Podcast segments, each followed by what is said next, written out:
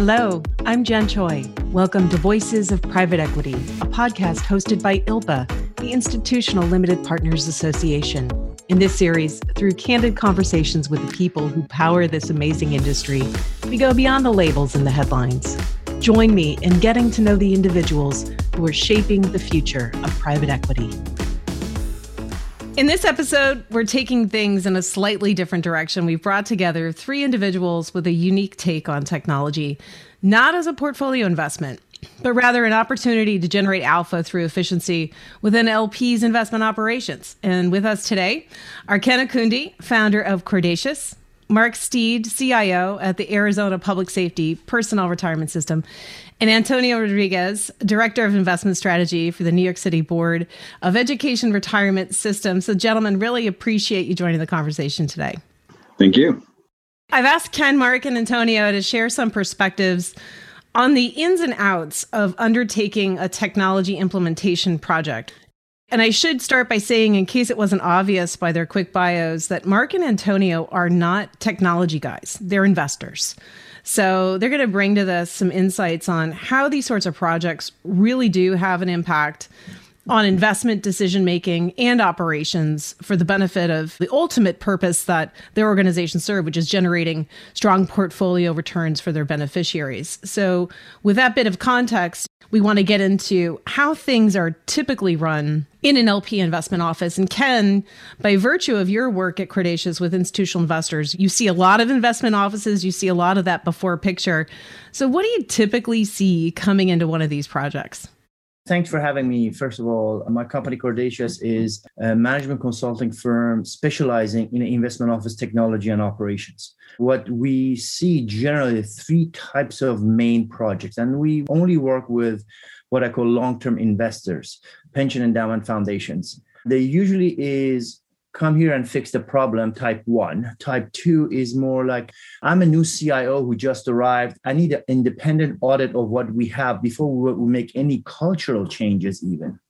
And the third one is that there is a new investment office that's created that is requires complete rebuild of the entire operations and technology.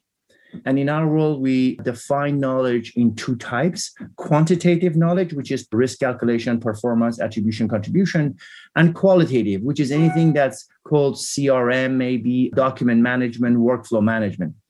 And the problems we see in the offices are very similar across the board. So first one is that they never have enough staff. There's never enough people in any investment office we've been to because always relative to size. It's probably a little bit more endemic to the public pension plans who have always a harder time with hiring, et cetera. The second type is either too much technology or all Excel, which is not enough technology.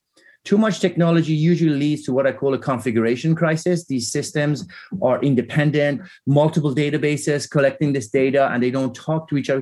It makes a very difficult task in serving anybody above single asset classes.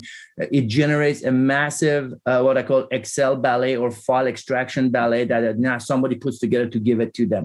The other side of a problem are things like a document management. You'd be surprised how many people are still working with a good old Z drive to create these massively structured folders across asset classes that are really serving the document management. And then surprise, surprise, the other part of it, what we see is a massively late data 2 weeks after month end. If you want to make knowledge-based decisions, if your information is 2 weeks old, that doesn't help. And I think at the end of it, there's too many vendors making decisions and reducing what I think Mark in the past has called the regret factor. They've tried it. It didn't work. They need to bring somebody who has done this before. I'm not at all surprised to hear you start off with not enough staff. And that's something we hear a lot from ILPA's public pension members, or at least the challenges around adding staff. What is interesting to hear is the too much technology piece, where you're trying to make all of these disparate pieces work together. And of course, then you've run into those configuration challenges that can hang over your head for a long time. Mark, give us a sense for where you're at in the technology implementation journey, and how does Ken's characterization of what those challenges look like align with what your experience was at the outset? Well, thanks for having me. This is a lot of fun. We do not have the problem of too much technology. Like a lot of pension funds up until about 2017, were very analog. The diligence process was internal and it was run pretty much on Word docs and Excel spreadsheets. We used the custodian bank for all of our reporting, and then, you know, staff would kind of have to make things look pretty when we went to face the board. And a lot of the middle and back office, like the heavy lifting on the monitoring and reporting side, was really consultant dependent. And in about 2017, we automated the due diligence process, and we saw immediate gains from that. So we pushed the DDQs online, you know, information went back and forth online. And that made it a lot easier to identify a start date and an end date and various milestones. And you could start to see how long things were taking you. And naturally, if you can see how long things are taking you, you can measure something, you can make it better. And we started to see pretty quick efficiency gains, just in terms of the amount of time it took us to process due diligence file drop precipitously, probably north of 50%. And the information was better, right? And so it was better information. It was a more robust process. And it really freed, you know, the team up to consume that diligence. So that's really sort of what we've been occupied with for the last couple of years. And now what we're looking at is, okay, what can we do now in the middle and the back office? So we're more independent. We're not sort of, you know, beholden to the consultants, or at least for monitoring and reporting. We get the information. We're automating. We're looking at document management, portfolio analytics, and just better reporting packages for the board and our stakeholders. It's not like there's a financial incentive to innovate, right? We're not necessarily marketing and trying to bring on new dollars. So you have to sort of consciously motivate yourself to become better. And so we just have to really be proactive about it. In terms of what's driving us, it's all about, we're only as good as our conversations. And if we really want to leverage that collective intelligence, we need to spend less time looking for information and more time consuming it and talking about it. Second would be just eliminating mistakes that happens when you're copying and pasting, moving things from one spreadsheet to another, or outsourcing it to another party who just doesn't have maybe the same incentives you do, right? They make a mistake and you're the one that has to defend it, right? To the board, not them. Three is better decision-making, because you're spending more time, again, talking about the really critical factors that matter. And I'd say probably the last one would be just communication and stakeholder buy-in. Better the reporting, you know, the more that they believe that you are or pursuing best practices. Super helpful. And, you know, I hear you say due diligence is potentially a gateway drug to bigger technology implementation, because as you said, you can see, you know, very quickly those efficiency gains and how rapidly and how effectively you can move through a diligence process. Presumably that means days to close were shorter for you. Yep. Or days to know. Yeah. Yeah. Or days to know. Good point. Mm-hmm. Antonio, where are you at in the process? Thank you for having me. This is a timely and just a very important conversation. So when Ken kind of alluded to kind of the starting from scratch, that's where we really are. I was hired by our executive director in 2018 to start the Bird's Investment Office, and really under the framework that there are 5 total New York City retirement systems. And, you know, we scale very well, the 4th largest in the country. And so they're really good at solving for the general, right? And so solving for each of the systems when it comes to manager selection. And he was really motivated. He had worked in asset management, very motivated to solve for our specific need. 80% of our needs were in common with the other systems when it came to manager selection. But we have peculiarities. One, our board is made up very differently than the other 4 systems. Our population is different than the other 4 systems. A lot of part-timers. We are still cash flow positive. We have this DC plan attached. There are just so many different things that we had to solve for internally that he thought it was important that we had somebody here in a team that could solve for that final 20%. Why we went the technological route we did was because you can't just tie the status quo, particularly in the public sector. I think that the idea is, if we can find best practices, if we can see some of the cloud-based platforms for document management or due diligence or portfolio analytics, then our board would be behind us when we said, hey, we need to start looking a little bit different than the other systems. And so I think that was the real big motivator for why we went this route. We had to build the entire framework, processes, platforms before we could then go to our board and say, hey, we're ready. Hey, we want you to go in a different direction when it comes to this portion of the portfolio. We've done all of our homework and we've made it so that it's transparent. So just a question for clarification, Antonio, are you the only one of the 5 that has embarked upon this kind of more tailored technology solution? Yes. Giving our board makeup, our board, 18 people, the only board of the 5 New York City retirement systems that do not get paid, right, to be there. It's not part of their job description. They're volunteers. And so they have a lot less involvement as trustees than the other systems. And so we need people in place to be able to work. This is really, really interesting. And I think both you and Mark sort of touched on being best in class, not necessarily benchmarking yourselves to how the entire universe of public pensions does things, really staying focused on the needs of your institution. And Mark, you made that great point about what is the financial incentive to innovate. So you got to come up with other reasons for why you would do something like this. And I think that's where Ken's work probably comes in, is devising all of the evidence-based reasons. With that as a bit of a pivot, Ken, your paper titled, Is It Worth It? And you definitively say throughout that technology implementations are most definitely worth it, but you lay out that concrete evidence for the value of these projects. You're looking at it in as quantifiable a fashion as possible, but you're looking at it in terms of time savings for staff, the net cost, as well as the net cost of the LPs with going through one of these things. And I found it interesting that you found that 11% of the savings were actually in the qualitative realm.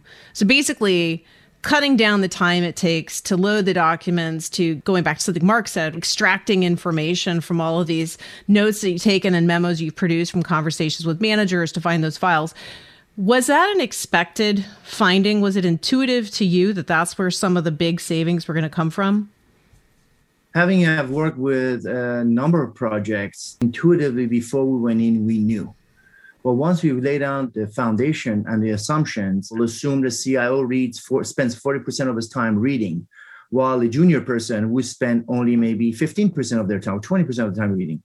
And then starting with that assumption, connecting that to the actual assumed salaries again, and how much savings we get from each exercise. And that came from a direct question from a potential client.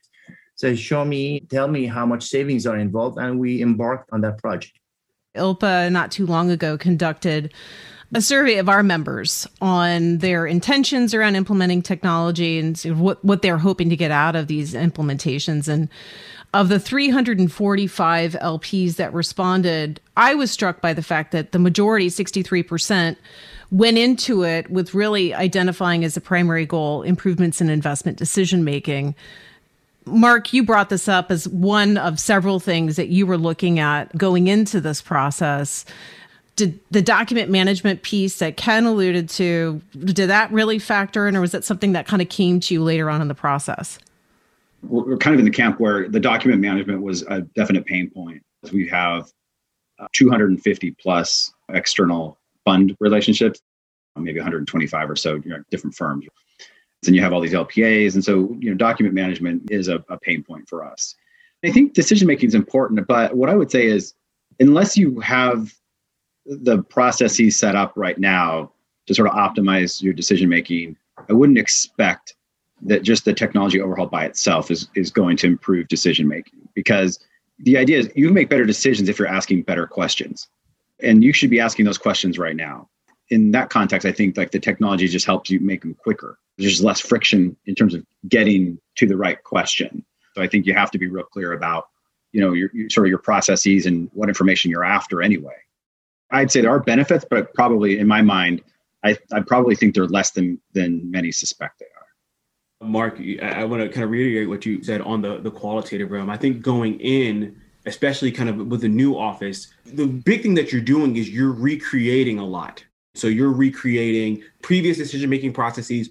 You are getting documents. So a lot of that in the beginning was all qualitative. We had to make investment decisions while we were getting this kind of up and running. And so in the beginning, I would say it's almost entirely qualitative. And the other thing that it does is it forces you to think about processes. Mark, you've put in an electronic due diligence platform.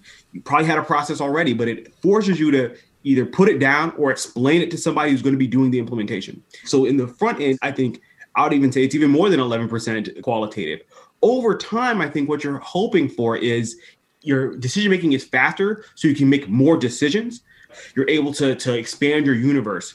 There's still going to be a lot of work. You're not going to be relieving people of, you're transforming the type of work that they're doing, though. If you can make that skew where more of their work is around reading and more about the decision-making process, that allows them to say, hey, instead of looking at 5, and we'll look at double the number this year. That's really where you see those gains in the early going. And then over the long term, being able to apply your decision-making process to more investment funds, then would, I think, show up quantitatively.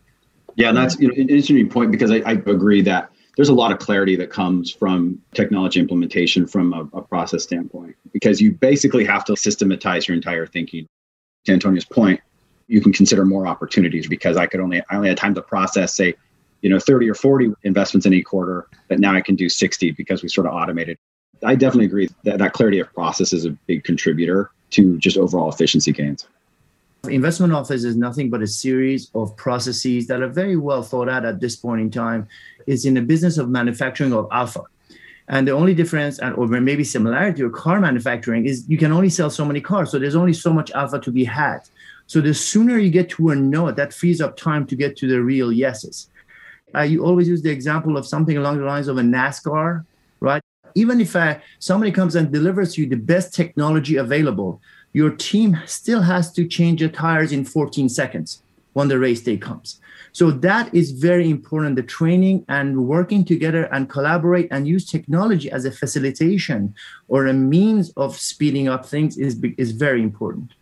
It goes back a little bit to something Antonio said a moment ago about giving people the opportunity to work on things that feel more impactful and more value accretive, right? If you're freeing up time from these rote, what are believed to be less valued tasks so that they can pivot a bit, everybody wins, everybody feels good.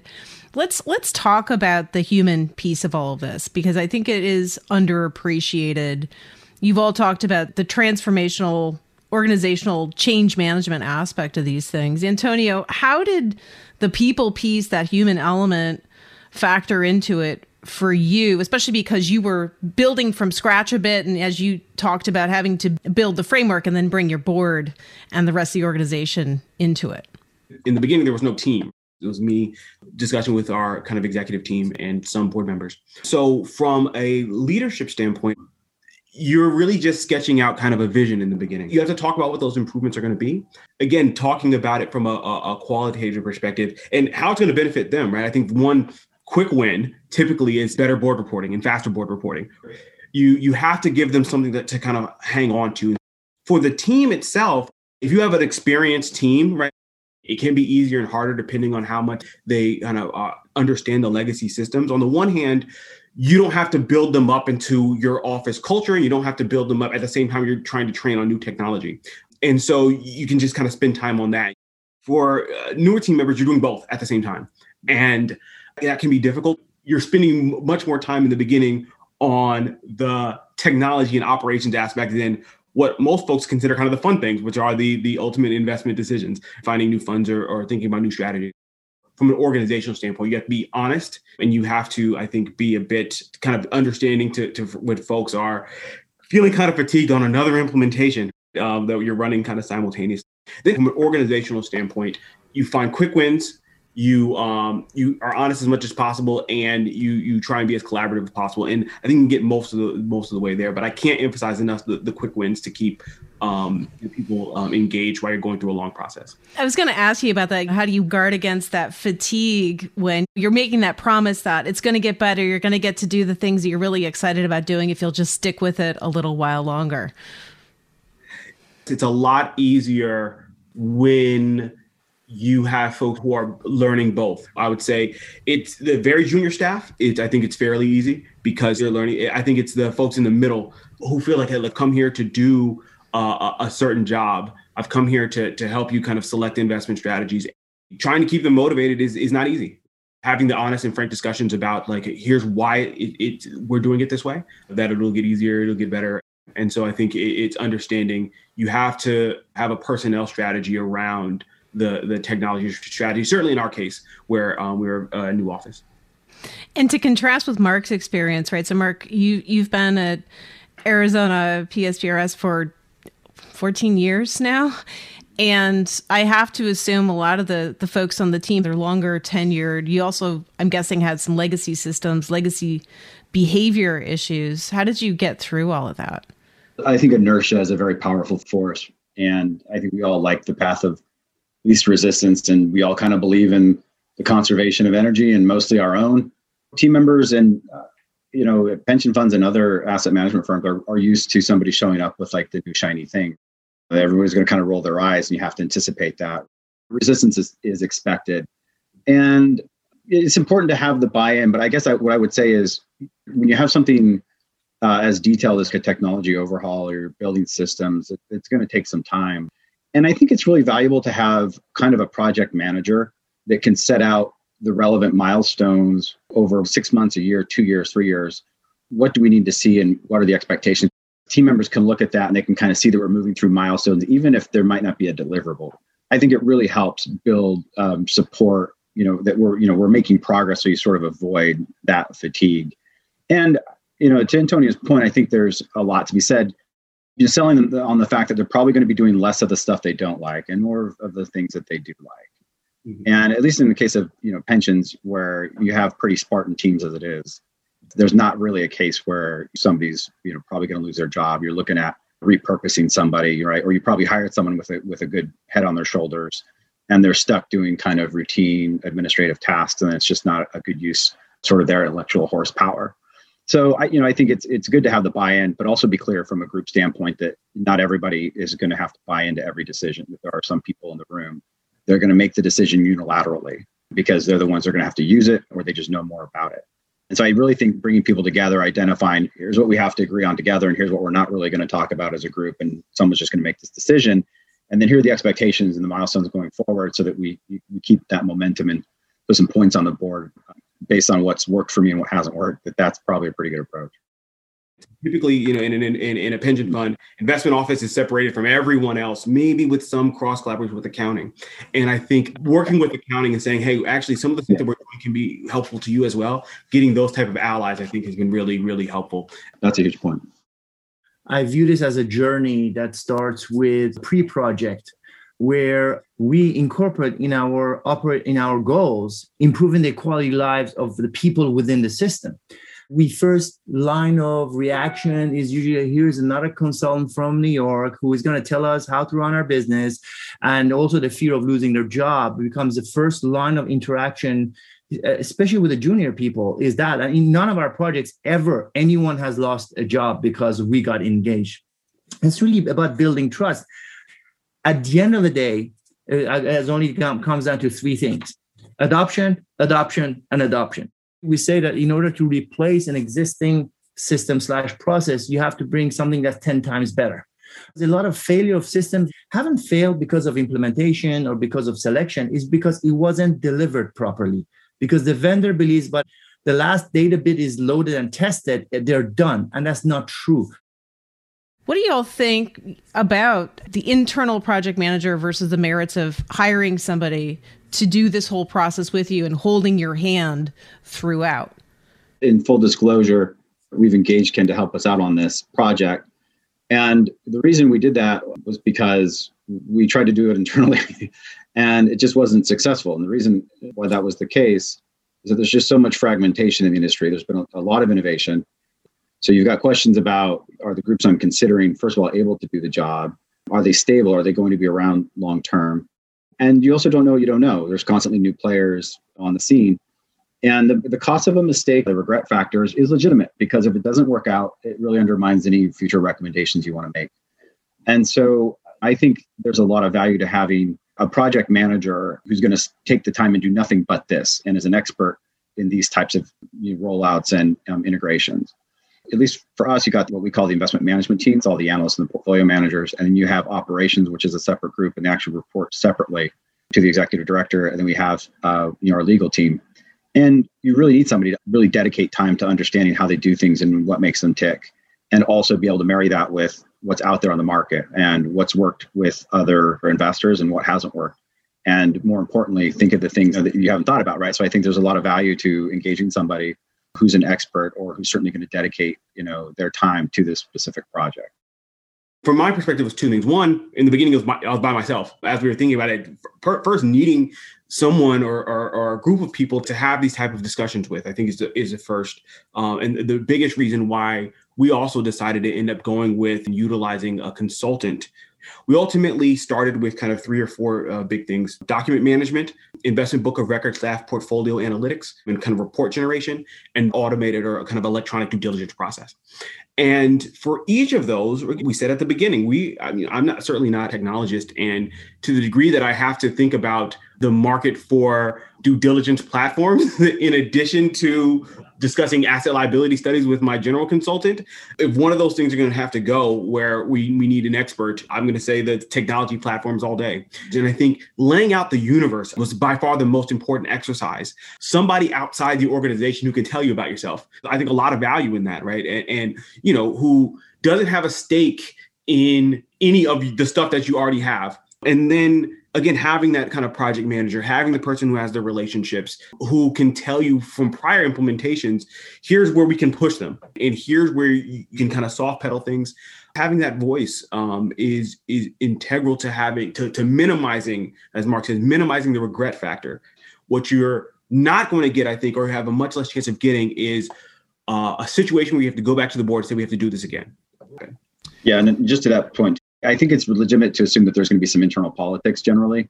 And it's good to have a third party who can just sort of say, well, this is what I recommend. And I think this is what's best, because it's usually easier coming from somebody else. And maybe it makes some of those more sensitive conversations easier.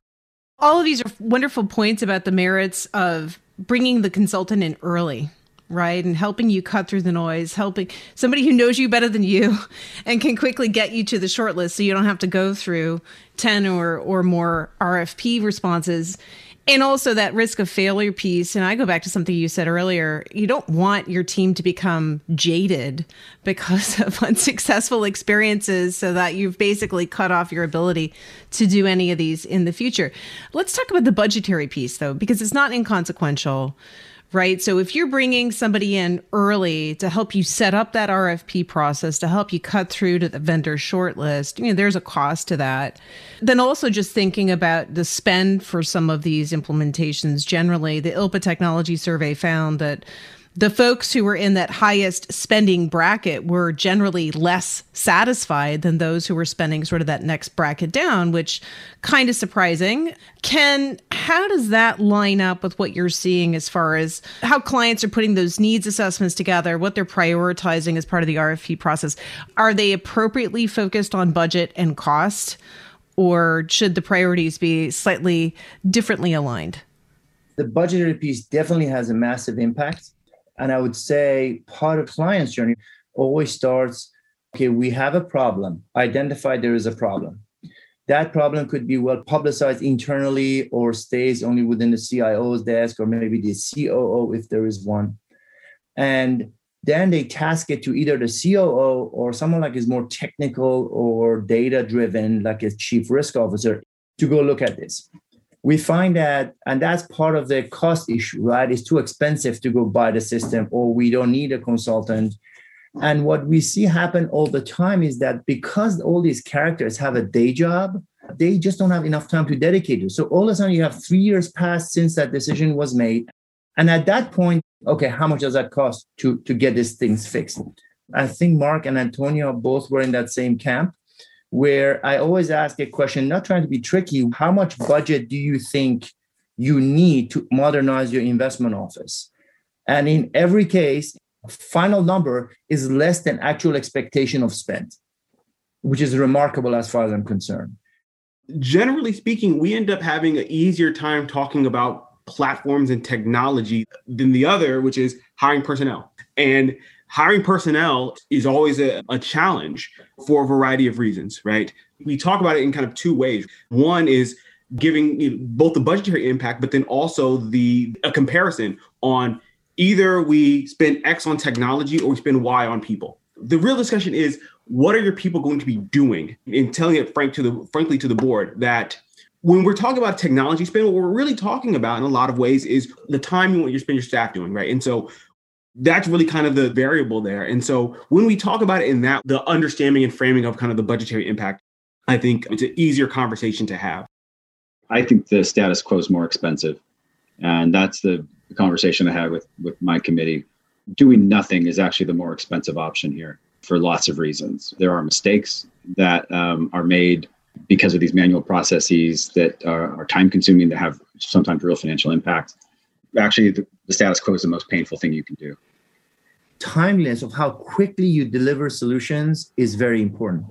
What we often find with our clients is that they like the fact that, okay, here I'm going to give it to these guys and they're going to fix it and then deliver it, and it's within the known time frame, 12 months, 18 months. These can be fixed in a timely fashion. So then you can go to your business of generating, managing your portfolio and generating your alpha. Mark, is there anything that you wish you knew at the beginning that you'd like to share? I think it's very difficult to do this yourself. We're all busy enough. And I think that, you know, I think it's valuable to think of engaging a third party, because I think the mistake is lots of people assume that they can build this themselves. And my group has pretty good technology chops. I mean, we, you know, we've got backgrounds in analytics. I can code. We've got some of my team that can code. Learn from our experiences. And it's not like, I don't think our group was harmed at all, or my fund was harmed at all, but just things weren't as efficient as they could have been. You just don't know the landscape. And you know, if you haven't been following it and, you know, sort of religiously, right, for a number of years, it's really tough to say that you're engaging with the right potential vendors and you know exactly what the potential pitfalls are, and you know how what things are going to cost. So I would encourage people to think about engaging an expert in this area to help them out.